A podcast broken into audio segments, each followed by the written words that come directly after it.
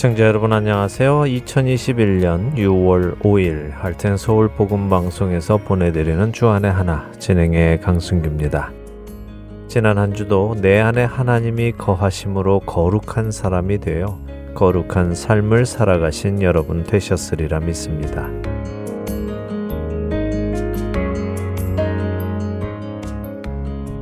벌써 6월이 되었네요. 빠르게 흘러가는 세월 속에서 우리의 본분을 잊지 않기를 바랍니다.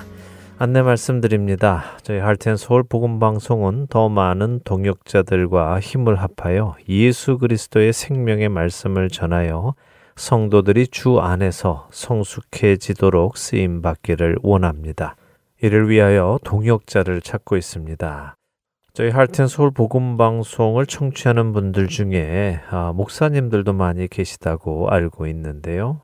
방송을 듣고 계시는 목사님들 중 저희 할텐 서울 복음 방송에 1분 기도로 참여하고 싶은 분들 계시면 연락 주시기를 바랍니다. 은퇴하셨어도 괜찮습니다. 더 많은 분들이 가지고 계시는 이 기도 제목을 함께 나누면서 한 마음으로 기도하며 하나님의 응답을 경험함으로써 우리의 믿음이 더 굳건히 서게 되기를 소망합니다. 또 그 외에도 다른 어떤 모습이라도 이 사역에 동참하고자 하는 마음이 있으신 여러분들의 참여를 기다리고 있습니다. 동역을 통하여 주 안에서 함께 지어져가는 우리 모두가 되기를 소망하며 여러분의 동참을 부탁드립니다.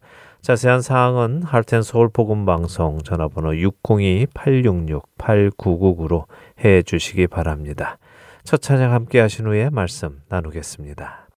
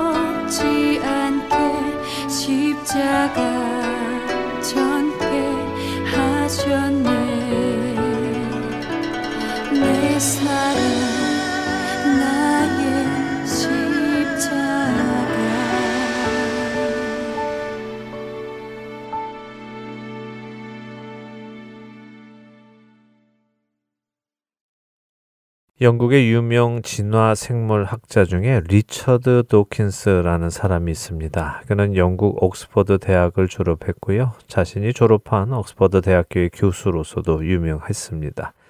또 백과사전의 편집위원으로도 활동하고 영국 과학발전협회 생물학 부문의 수장으로서도 유명하지요. 또한 그가 2006년에 쓴 책 만들어진 신이라는 책은 그가 쓴 많은 책 중에 가장 많은 판매가 된 책으로 2007년까지 1년 만에 약 150만 권 이상이 판매가 되어 밀리언셀러가 되기도 했습니다. 뭐 책 제목에서도 알 수 있듯이 그는 하나님이 인간에 의해 만들어진 신이다라고 주장하며 진화론을 강력히 지지하는 사람인데요. 이런 리처드 도킨스가 얼마 전에 영국 라디오 방송에서 인터뷰를 하다가 한 발언이 무리를 일으켰습니다. 당시 라디오 진행자는 도킨스에게 2014년에 그가 트위터에서 다운 증후군을 가진 태아를 출산하는 것은 부도덕한 일이다 라고 언급한 것에 대해서 왜 그것이 부도덕하느냐고 물었습니다. 그러자 도킨스는 장애아를 낙태하는 것이 세상의 행복을 증대시키는 데에 타당한 일이다라고 말하며 청각 장애와 시각 불능을 가진 태아나 심각한 장애를 가진 아이는 낙태하는 것이 현명하고 합리적이라고 생각한다고 말했습니다.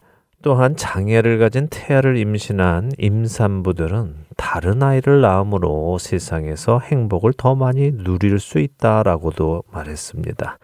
이러한 그의 발언이 많은 사람들에게 지탄을 받고 있습니다.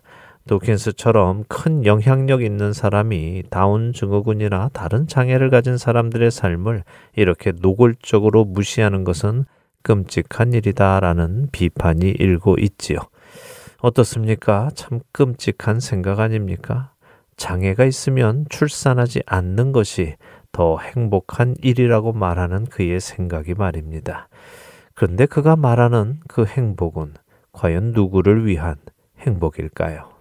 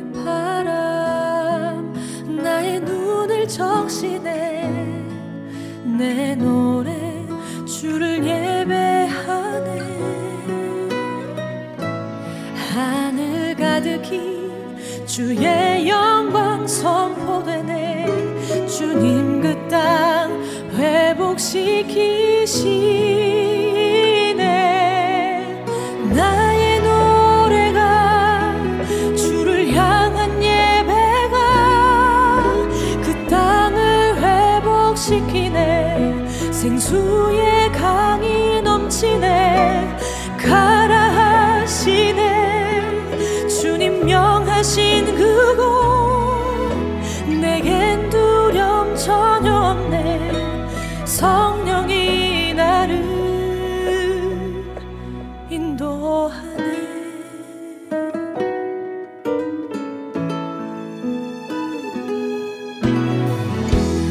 내게 말씀하신 곳 아버지의 마음 향하신 그곳에서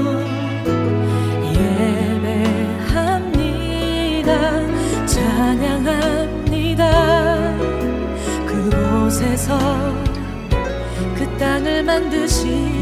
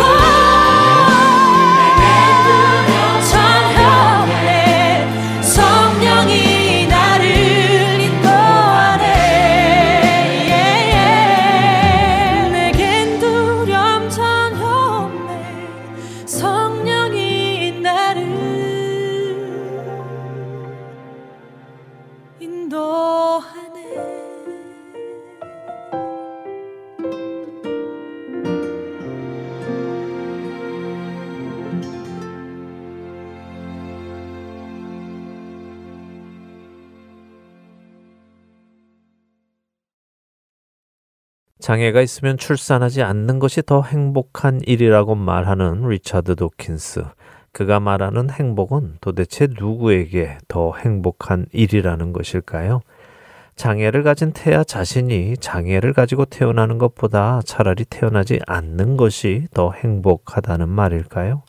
아니면 장애를 가진 태아를 낳아 기르는 것보다 차라리 낙태를 하고 건강한 아기를 낳아 기르는 것이 엄마에게 더 행복하다는 말일까요?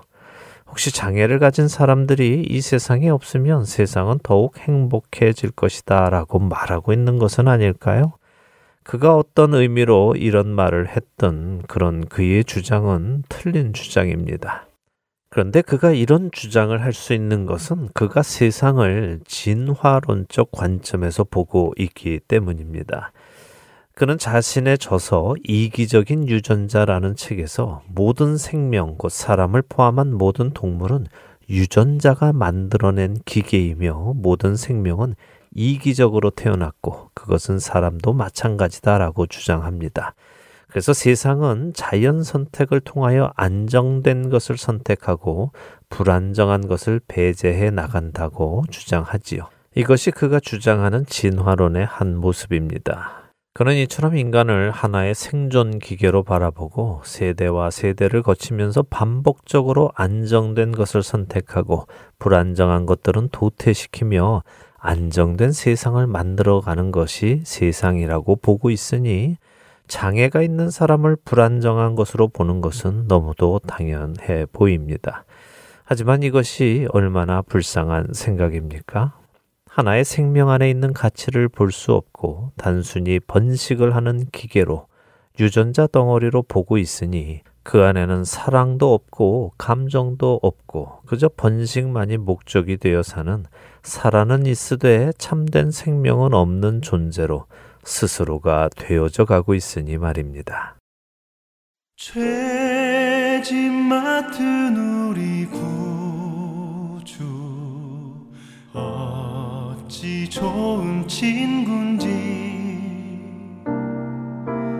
걱정 근심 무거운지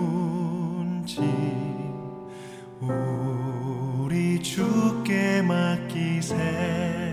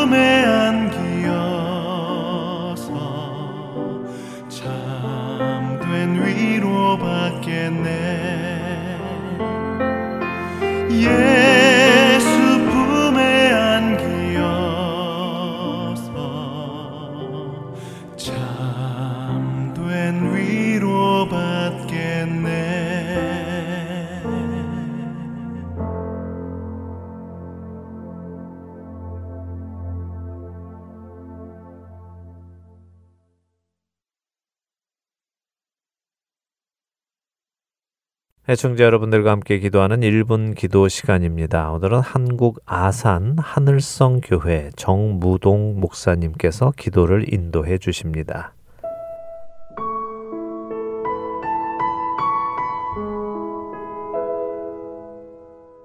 안녕하세요.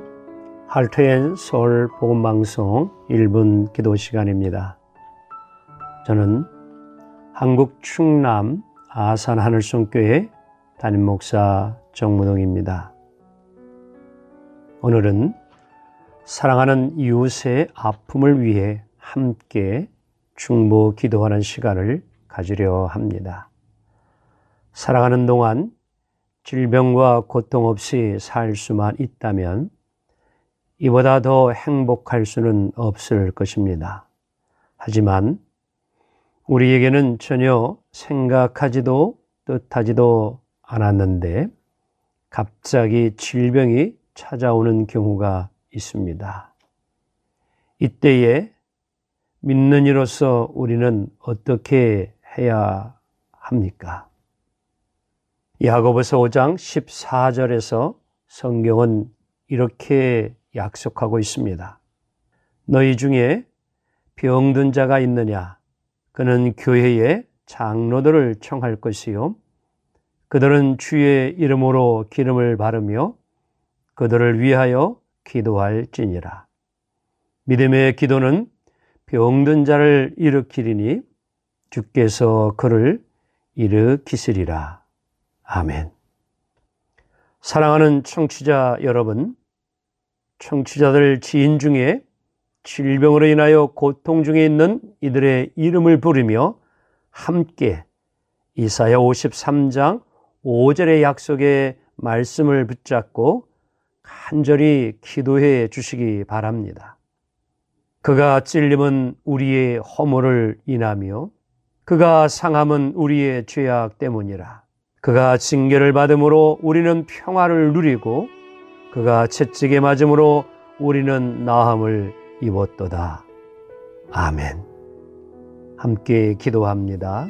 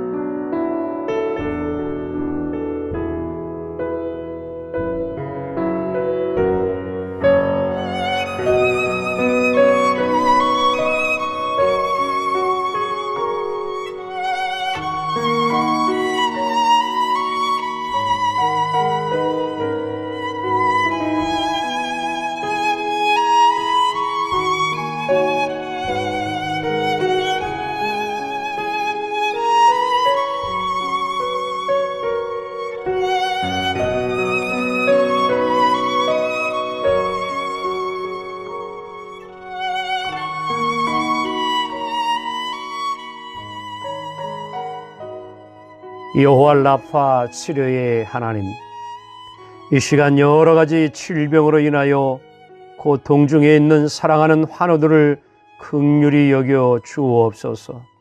연약한 몸을 일으켜 세우시고 고통 속에 신음하는 음성에 귀 기울이시고 주님 안에서 위로받고 힘없게 하옵소서. 영육간의 모든 질병이 물러가게 하시고 만병의 의사 되신 주님을 의지하여 염려를 주께 맡기고 담대히 나아가게 하옵소서. 예수님이 나를 위해 채찍에 맞으심으로 모든 질병에서 자유하게 되고 치유된 것을 믿사오니 온전하게 회복시켜 주옵소서. 우리를 고치고 살리려 십자가에 죽기까지 모든 것을 다 내어 주신 예수님의 이름으로 간절히 기도합니다. 아멘.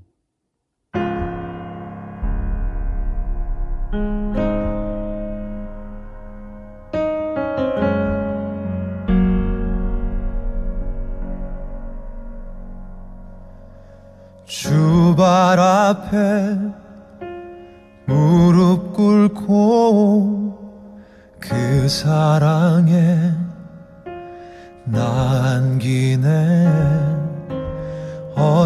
말도 그 어떤 소리도 그 발 앞에서 잠잠해지네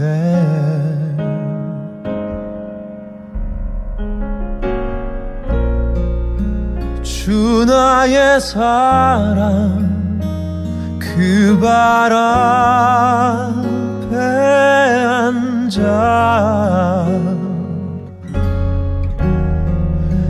내 모든 기도는 사랑의 노래가 되네.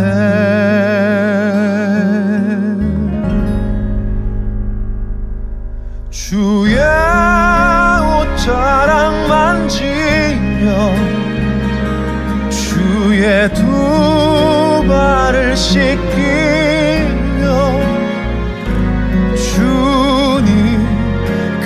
발에 입 맞추며 나의 왕관을 놓으리.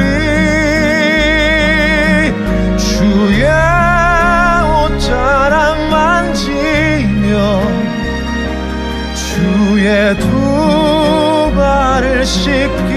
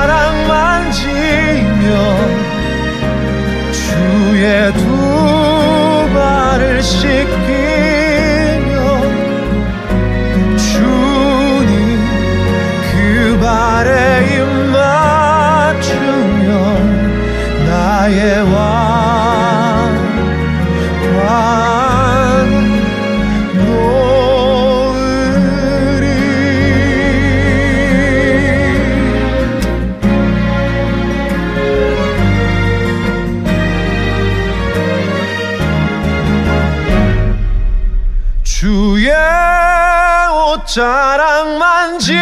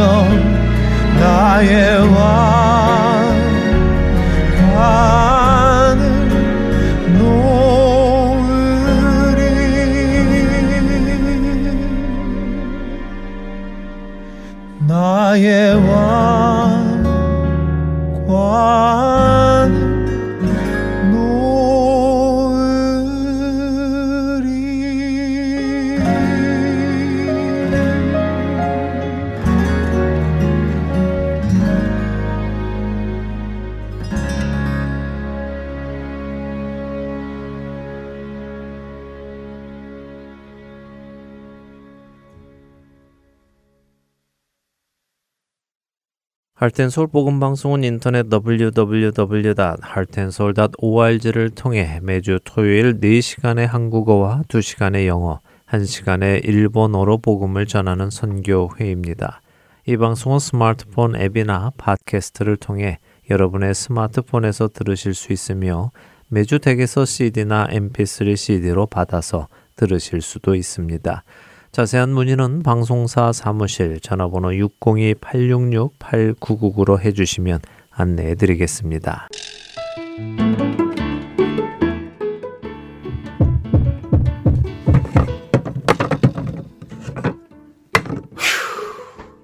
아이고 힘들다. 여보, 정말 수고 많았어요. 그게 마지막 짐이죠? 음 이제야 이사가 끝났네. 당신은 이제부터 정리해야 되니 한동안 힘들겠네요. 어, 괜찮아요. 천천히 짐 풀면서 정리하면 돼요. 정말 수고했어요. 아참, 하트앤서울 복음방송에 새집 주소 알려줬어요? 짐은 천천히 풀어도 되지만 집 주소 바뀐 것은 빨리 알려줘야 CD가 배달이 오죠. 어머, 이사하느라 정신이 없어서 깜빡했네요. 지금 당장 전화해서 알려드려야겠어요. 602-866-8999 주소나 전화가 변경되었을 때 저희에게 알려주시면 큰 도움이 됩니다. 불필요한 CD 반송과 귀한 후원금도 낭비하지 않게 됩니다. 바쁘시더라도 꼭 연락 주세요. 연락 주실 전화번호는 602-866-8999입니다. 이메일이나 카톡으로 연락 주셔도 됩니다.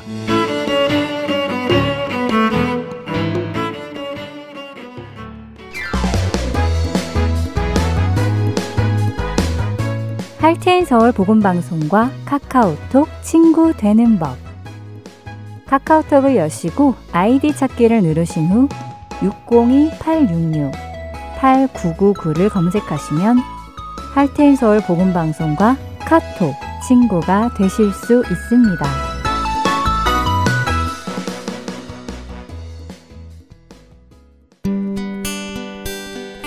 기쁜 소식 사랑으로 땅끝까지 전하는 아랜소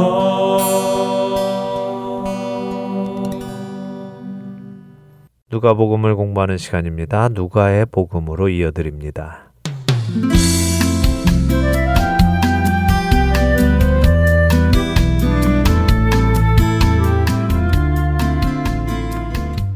애청자 여러분 안녕하세요. 우리가 알고 있는 바를 더욱 확실히 알게 하기 위해 쓰여진 누가복음을 함께 공부하는 시간입니다.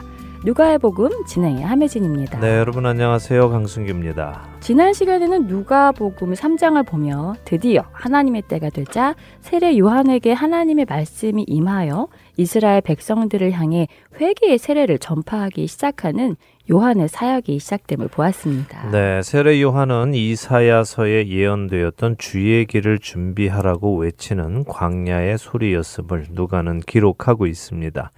하나님께서는 메시아를 보내시기 전 주의 길을 준비하라고 광야의 소리인 세례 요한을 먼저 보내서 백성들의 마음을 하나님께로 돌리는 일을 시작하셨지요. 네. 자, 이것이 바로 회개의 세례를 전하는 요한의 사역입니다. 오늘 요한의 이 사역을 더 보도록 하겠습니다. 누가복음 3장 7절부터 14절 읽고 이야기 나누지요. 네, 누가복음 3장 7절부터 14절입니다.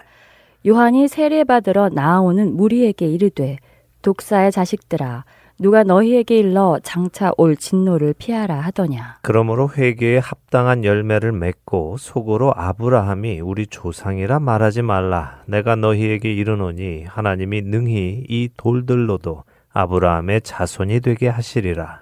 이미 도끼가 나무 뿌리에 놓였으니 좋은 열매 맺지 아니하는 나무마다 찍혀 불에 던져지리라 무리가 물어 이르되 그러면 우리가 무엇을 하리이까? 대답하여 이르되 옷 두 벌 있는 자는 옷 없는 자에게 나눠 줄 것이요. 먹을 것이 있는 자도 그렇게 할 것이니라 하고. 세리들도 세례를 받고자 하여 와서 이르되 선생이여 우리는 무엇을 하리이까 하매? 이르되 부과된 것 외에는 거두지 말라 하고. 군인들도 물어 이르되 우리는 무엇을 하리이까 하매? 이르되 사람에게서 강탈하지 말며 거짓으로 고발하지 말고 받는 급료를 족한 줄로 알라 하니라. 자, 잘 보시기 바랍니다. 세례 요한의 사명은 메시아께서 오시기 전에 이스라엘 백성들에게 회개의 세례를 주는 것입니다. 그렇죠? 네. 그렇다면 여기 이렇게 자신에게 세례를 받기 위해 나오는 사람들을 향해 세례 요한은 무엇라고 하는 것이 정상이겠습니까? 회개의 세례를 주기 위해 온 사람이 회개의 세례를 받으러 나오는 사람한테 말입니다. 음, 뭐 그래 잘 왔다. 너희들이 그래도 회개의 마음을 품었구나. 다행이다. 어서 와라. 이렇게 말하는 것이 정상일 것 같은데요. 네, 맞습니다. 사람들을 회개시키러 온 사람이라면 사람들이 회개하러 나오는 것을 보면 기뻐해야 합니다. 네. 그래, 그래, 어서들 와라. 하나님께서 너희에게 회개의 마음을 주셨구나. 기쁘다. 어서 와라. 내가 세례를 주겠다 하는 것이 정상 아니겠습니까? 네. 그런데 세례 요한은 그렇게 자신에게 세례를 받으러 나오는 무리들을 향해서 오히려 신랄한 책망을 합니다. 뭐라고 합니까? 그렇네요. 독사의 자식들아라고 하면 아주 무섭게 꾸짖으세요. 네. 왜 그렇죠? 그러게요. 왜 그럴까요? 예, 그것은 세례 요한의 말 속에서 우리가 의미를 찾아보아야 할 것입니다. 자, 보세요. 세례 요한은 세례를 받으러 나오는 사람들 중에 어떤 특 별한 목적을 가지고 나오는 사람을 향해 책망을 하고 있는 것입니다. 그 목적이 무엇입니까? 장차 올 진노를 피하려는 사람이죠. 회개의 참된 목적은 진노를 피하는 것에 있지 않습니다. 회개란 내가 죄를 지었구나. 내가 옳지 않은 길을 가고 있었구나. 내가 하나님의 말씀에 불순종했구나 하는 것을 깨닫고 그 길에서 돌이켜 나오는 것입니다. 네. 그런데 지금 여기 요한에게 세례를 받으려고 나오는 사람들 중에는요. 자신의 죄를 깨닫고 회개의 길을 가려고 나오는 것이 아니라 회개하라 천국이 가까이 왔다 하는 말을 듣고는 아 하나님 나라가 곧 오는구나 그럼 심판이 있겠구나 하면서 단순히 자신들에게 주어질 벌 곧 하나님의 진노만을 피하려고 하는 것이죠. 요 한은 세례를 받으러 나오는 사람들 중에 이런 잘못된 동기로 세례를 받으러 나오는 사람들을 향해 책망하는 것입니다. 이렇게 나오는 것은 회개 없이 세례만 받으려 하는 것이죠. 그래서 세례 요한은 그들에게 말합니다. 그러므로 회개에 합당한 열매를 맺으라 하라고요. 그렇군요. 세례를 받으러 나오는 무리들 중 죄를 깨닫고 회개하여 나오는 것이 아니라 진노만을 피하기 위한 잘못된 동기로 나오는 자들을 향해 책망하는 것이군요. 네, 이것은 오늘을 사는 우리 그리스도인들에게도 마찬가지로 적용이 됩니다. 네.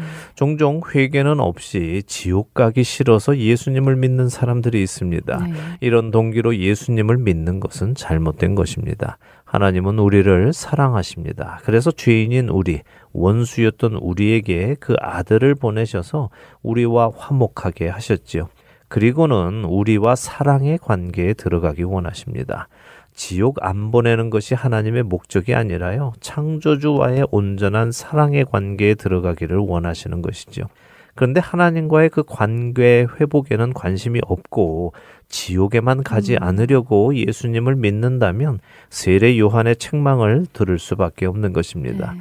부디 우리 애청자 여러분들 중에서도 혹시라도 지옥 가는 것이 싫어서 예수님을 믿는 분이 계시다면 본질을 보시기 바랍니다. 네, 하나님과 사랑의 관계에 들어가는 것이 본질이라는 말씀이군요. 그렇죠. 나를 사랑하시는 그 하나님께 내가 죄를 지었구나. 그런데도 그분이 나에게 사망 선고를 내리지 않으시고 그 아들을 보내셔서 나의 죄를 대신하여 죽게 하셨구나. 이 사랑을 깨달아서 그분 앞에 무릎 꿇고 회개하여 이제는 더 이상 세상에 속하여 살지 않고 거룩하신 하나님의 성품을 따라 그분과 사랑의 관계에 들어가서 살기로 작정하는 것이 회개이고 그리스도를 영접하는 것입니다. 네. 이것이 본질이죠. 자, 다시 본문으로 돌아와서요. 이처럼 잘못된 동기를 가지고 나온 사람들을 향해 세례 요한은 회개에 합당한 열매를 맺으라라고 합니다. 그리고는 너희들 속으로 아브라함이 우리 조상이라고 말하지 말라고 하죠. 이게 무슨 말일까요? 자신들은 아브라함의 자손들이니까 무조건 구원받는다. 뭐 이런 생각을 하지 말라는 말씀 아닐까요? 네, 맞습니다. 유대인들은 자신들이 아브라함의 자손이기에 하나님께서 음. 아브라함과 맺으신 약속 때문에 당연히 구원에 이른다라고 믿고 있었습니다. 유대인들의 문화 속에서 사람이 죽으면요, 그 영혼이 음부로 가는 강에 떠내려 가는데 그 강 곁에 아브라함이 앉아서요, 떠내려오는 사람들을 이렇게 보다가 이방인은 그냥 내버려 두고 유대인들은 건져준다 하는 믿음이 있었습니다. 이들에게 구원의 조건은 유대인이라는 것 하나였습니다. 바로 이런 생각을 가지고 있는 유대인들을 향해서 세례 요한은 그것이 잘못된 생각임을 알려줍니다. 너희가 특 별해서 아브라함의 자손이 된 것 아니다. 하나님께서는 원하시기만 하면 이 돌들로도 아브라함의 자손이 되게 하실 수 있는 분이시다. 그러니 너희가 아브라함의 자손이라는 것 하나만 붙들고 회개 없이 하나님 나라에 들어갈 수 있다는 생각은 버려라 하는 것이죠. 이 말씀도 현대 우리 그리스도인들에게도 적용될 수 있을 것 같아요. 네. 우리 시대에도 종종 내가 모태 신앙이다. 혹은 우리 집안은 몇 대째 크리스천 집안이다. 이런 것을 가지고 마치 자신이 구원받을 것처럼 이야기하는 사람들도 있잖아요. 네, 뭐 신앙생활 하다 보면 그런 분들 만나는 일이 없지 않지요. 네. 맞습니다. 믿음의 집안에서 태어난 것은 큰 축복인 건 맞습니다. 하나님을 만날 수 있는 환경이 더 잘 조성되어 있는 것이니까요. 또 자신의 구원을 위하여 기도해 주실 분도 많고요. 네. 그러나 그러한 신앙의 집안이라는 것이 나를 자연히 구원에 이르게 해주는 것은 아닙니다. 만일 그렇다면 유럽같이 기독교가 크게 부흥했던 나라들의 자손들은 다 구원에 이른다는 것 아니겠습니까? 그러나 우리가 알다시피 지금 유럽은 다시 선교의 대상으로 떠오르고 있습니다. 그만큼 그리스도인들이 없어졌기 때문이죠. 또 우리 한국도 마찬가지입니다. 지금은 그래도 성도들이 8, 900만 명 정도 된다고 하지만요. 이미 한국 교회 중에 어린이 주일 학교가 없는 교회가 늘어나고 있다 고 합니다. 요즘 한국 어린이들 기독교 인구가 얼마나 될 것 같으세요? 글쎄요. 그래도 한 10에서 15% 정도는 되지 않을까요? 성인 기독교 인구가 20%는 넘으니까요. 네, 뭐 10%만 돼도 다행이겠습니다. 그런데 요즘 한국 어린이들 기독교인 비율은요, 4%가 안 된다고 합니다. 네. 뭐, 물론 교단에 따라 더 높은 곳도 있겠지만, 전체적으로 보면 그렇다는 것이죠. 우리가 선교를 할 때요, 미전도 종족을 구분할 때 기독교 인구가 5% 미만이면 그 나라를 혹은 그 민족을 미전도 종족으로 분류한다고 합니다. 와, 그러면 한국 어린이들은 미전도 종족이나 마찬가지라는 말인가요? 그렇죠. 선교학적으로 보면 그렇다는 것이죠. 네. 이것은 심각한 일입니다. 그러니 우리 집안은 믿는 집안이다 하고 있다고 해서 신앙이 대물림 되는 것이 아니라는 것이죠. 부모가 자녀에게 하나님을 가르치고 예수님을 가르치고 그리스도인으로 살아가는 것을 몸으로 보여주고 그들이 예수님을 인격적으로 만날 수 있도록 최선을 다해야 합니다. 자, 다시 본문으로 돌아와서요. 세례 요한은 세례를 받으러 나오는 사람들을 향해 아브라함이 우리 조상이다라며 아니란 생각하지 말라고 하고요. 네. 이미 도끼가 나무 뿌리에 놓였다라고 경고합니다. 심판이 가까워 왔다는 것이군요. 그렇죠. 그러니 좋은 열매 맺지 않으면 모두 찍혀 불에 던져질 테니 회개에 합당한 열매를 맺으라는 것입니다. 그러자 사람들이 묻지요. 회개에 합당한 열매는 무엇입니까? 도대체 우리가 무엇을 해야 합니까? 하고 묻습니다. 그들에게 세례 요한은 뭐라고 대답합니까? 옷 두 벌 있는 자는 옷 없는 자에게 나눠주고 먹을 것이 있는 자도 그렇게 하라고 하네요. 네. 선을 베풀라는 말이군요. 네, 선을 베풀라, 사랑을 베풀라 하는 것입니다. 사랑이 모든 율법의 본질이니까요. 사실 우리 인간은 기본적으로 무언가 생기면 그것을 모아두기 좋아합니다. 네. 나중에 없을 때를 대비해서 그렇죠. 네. 근데 성경은 우리에게 나누라고 하십니다. 당장 내 주위에 필요한 자들과 내게 있는 것들을 나누라고 하시죠. 내 것으로 모아두는 것은요, 나를 사랑하기 때문입니다. 그러나 나누는 것은 이웃을 사랑하는 것이며, 결국 그것은 하나님을 사랑하는 것이기 때문이죠. 사도행전에서도 초대교회가 시작되자 어떤 일이 벌어졌습니까? 성도들이 서로 자기의 재산을 가지고 와서는 나누어 쓰기 시작했죠. 네. 서로 자신의 것이라고 하는 자가 없었다고 하셨죠. 그렇습니다. 그래서 성도 중에 가난한 사람이 없었다라고 기록하고 있습니다. 서로가 서로를 사랑해서 필요를 채워 주었기 때문이죠. 이것이 성령으로 거듭난 사람들 안에 나타나는 현상입니다. 우리 각자가 자신의 모습을 점검해 보면 좋겠습니다. 네. 자, 이렇게 무리들이 어떻게 하는 것이 회개의 열매를 맺는 것입니까? 하고 묻고 나자 이번에는 세리들도 세례를 받으러 나와서 네. 묻습니다. 세례는 누굽니까? 같은 동족 유대인들에게 세금을 거두어서 지배자인 로마에 바치는 사람들이죠. 네. 그래서 유대인들 사이에서는 죄인으로 취급받던 사람들이요. 맞습니다. 세리는 매국노 취급을 받았습니다. 네. 돈을 위해서 자신의 형제를 버린 사람이라고 손가락질을 받았습니다. 그래서 남성이 가질 수 있는 가장 천한 직업이 또 불의한 직업이 음. 세리였고요. 그들을 죄인으로 취급했습니다. 마찬가지로 여성이 가질 수 있는 가장 천한 직업은 창녀였습니다. 돈을 위해서 자신의 몸을 버리는 사람이라고 여겨졌기 때문이었죠. 예수님 당시 유대인들에게 가장 천하게 취급받은 죄인은 이렇게 세리와 창녀라는 것 기억하시면서 앞으로 복음서를 읽어가시면 또 도움이 될 겁니다. 자, 이런 세리, 세리들이 돈을 벌 수 있는 방법은요, 부과된 세금보다 더 많이 거두어서 낼 만큼 로마에 내고는 나머지를 자신들이 갖는 방법이었습니다.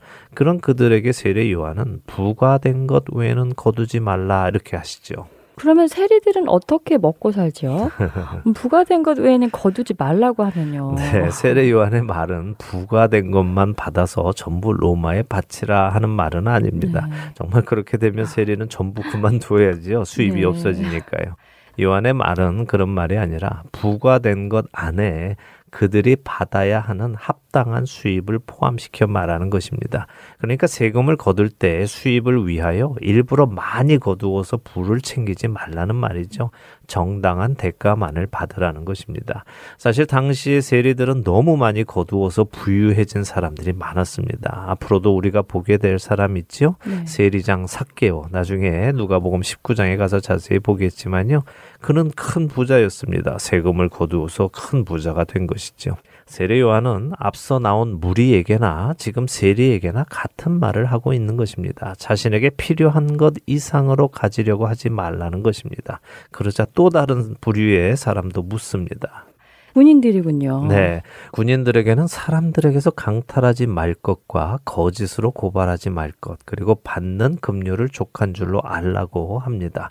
이 말을 뒤집어 보면 당시의 군인들은 어떤 삶을 살았다는 것입니까? 네, 강탈하고 거짓으로 사람을 고발하고 받는 급료를 족한 줄로 몰랐다는 말이네요. 네, 그렇죠. 사실 받는 급료를 족한 줄로 모르고 더 필요하다고 생각하니까 사람들을 강탈하기도 하고 사람들을 거짓으로 고발해서 그 고발을 취하하기 위해 돈을 받고 하는 일이 많았던 것으로 보입니다.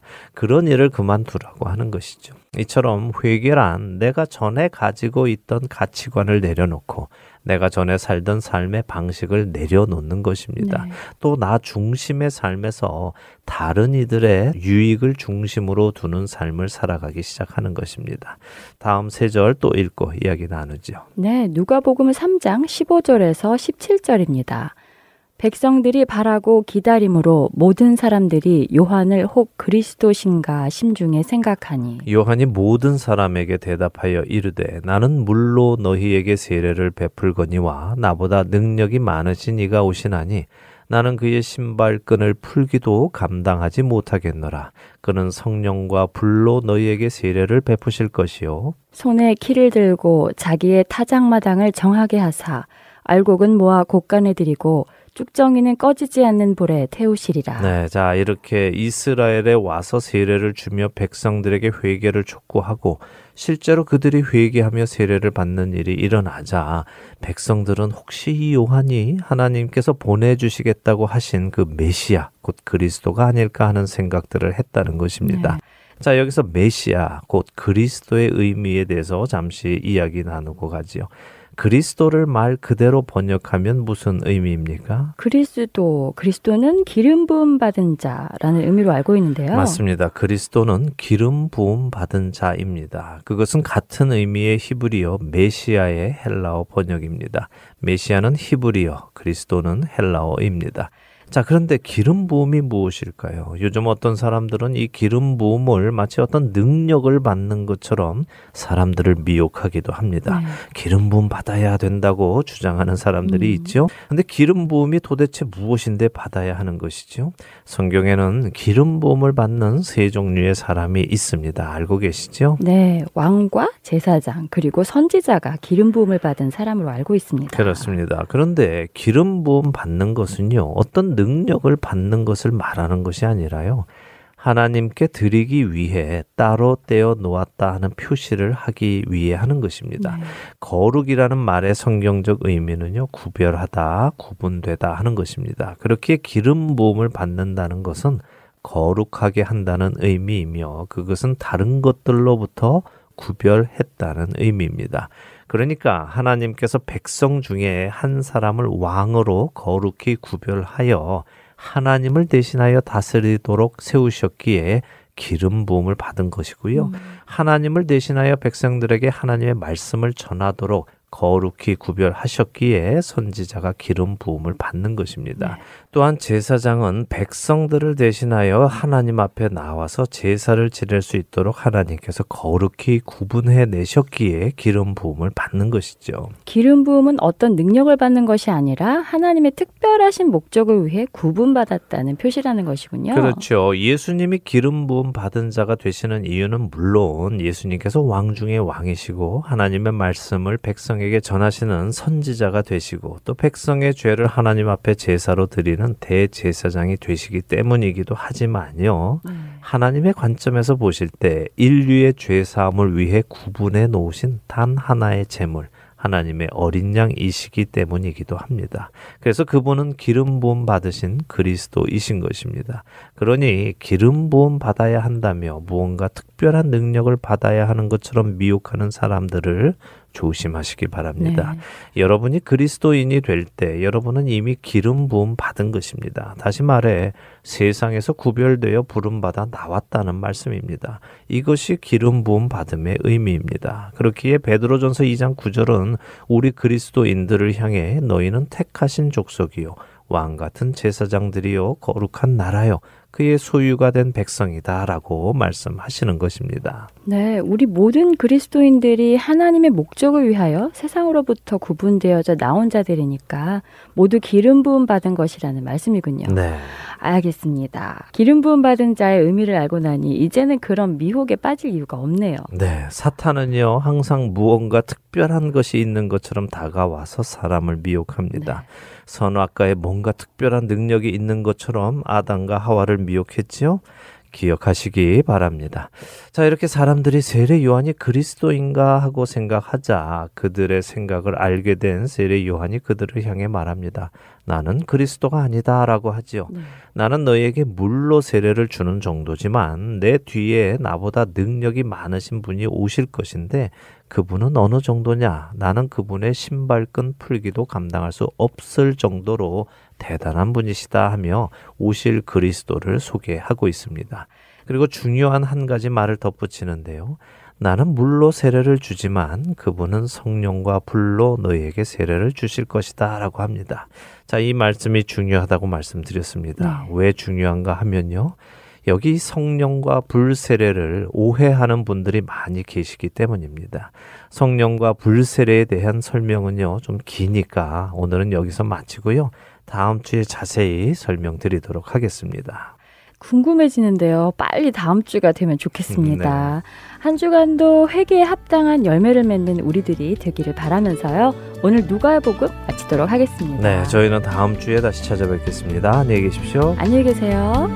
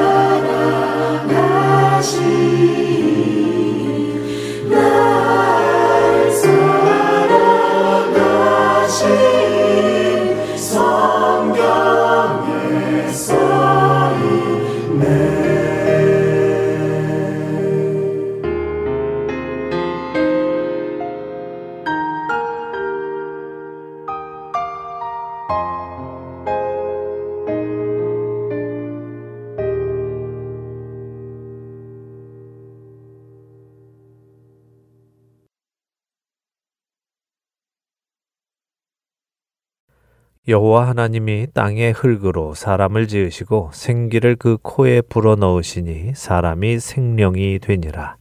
창세기 2장 7절에 하나님께서 사람을 지으시는 장면입니다. 하나님께서는 흙으로 사람을 지으셨습니다. 그리고 그 코에 생기를 불어 넣어 주셨지요.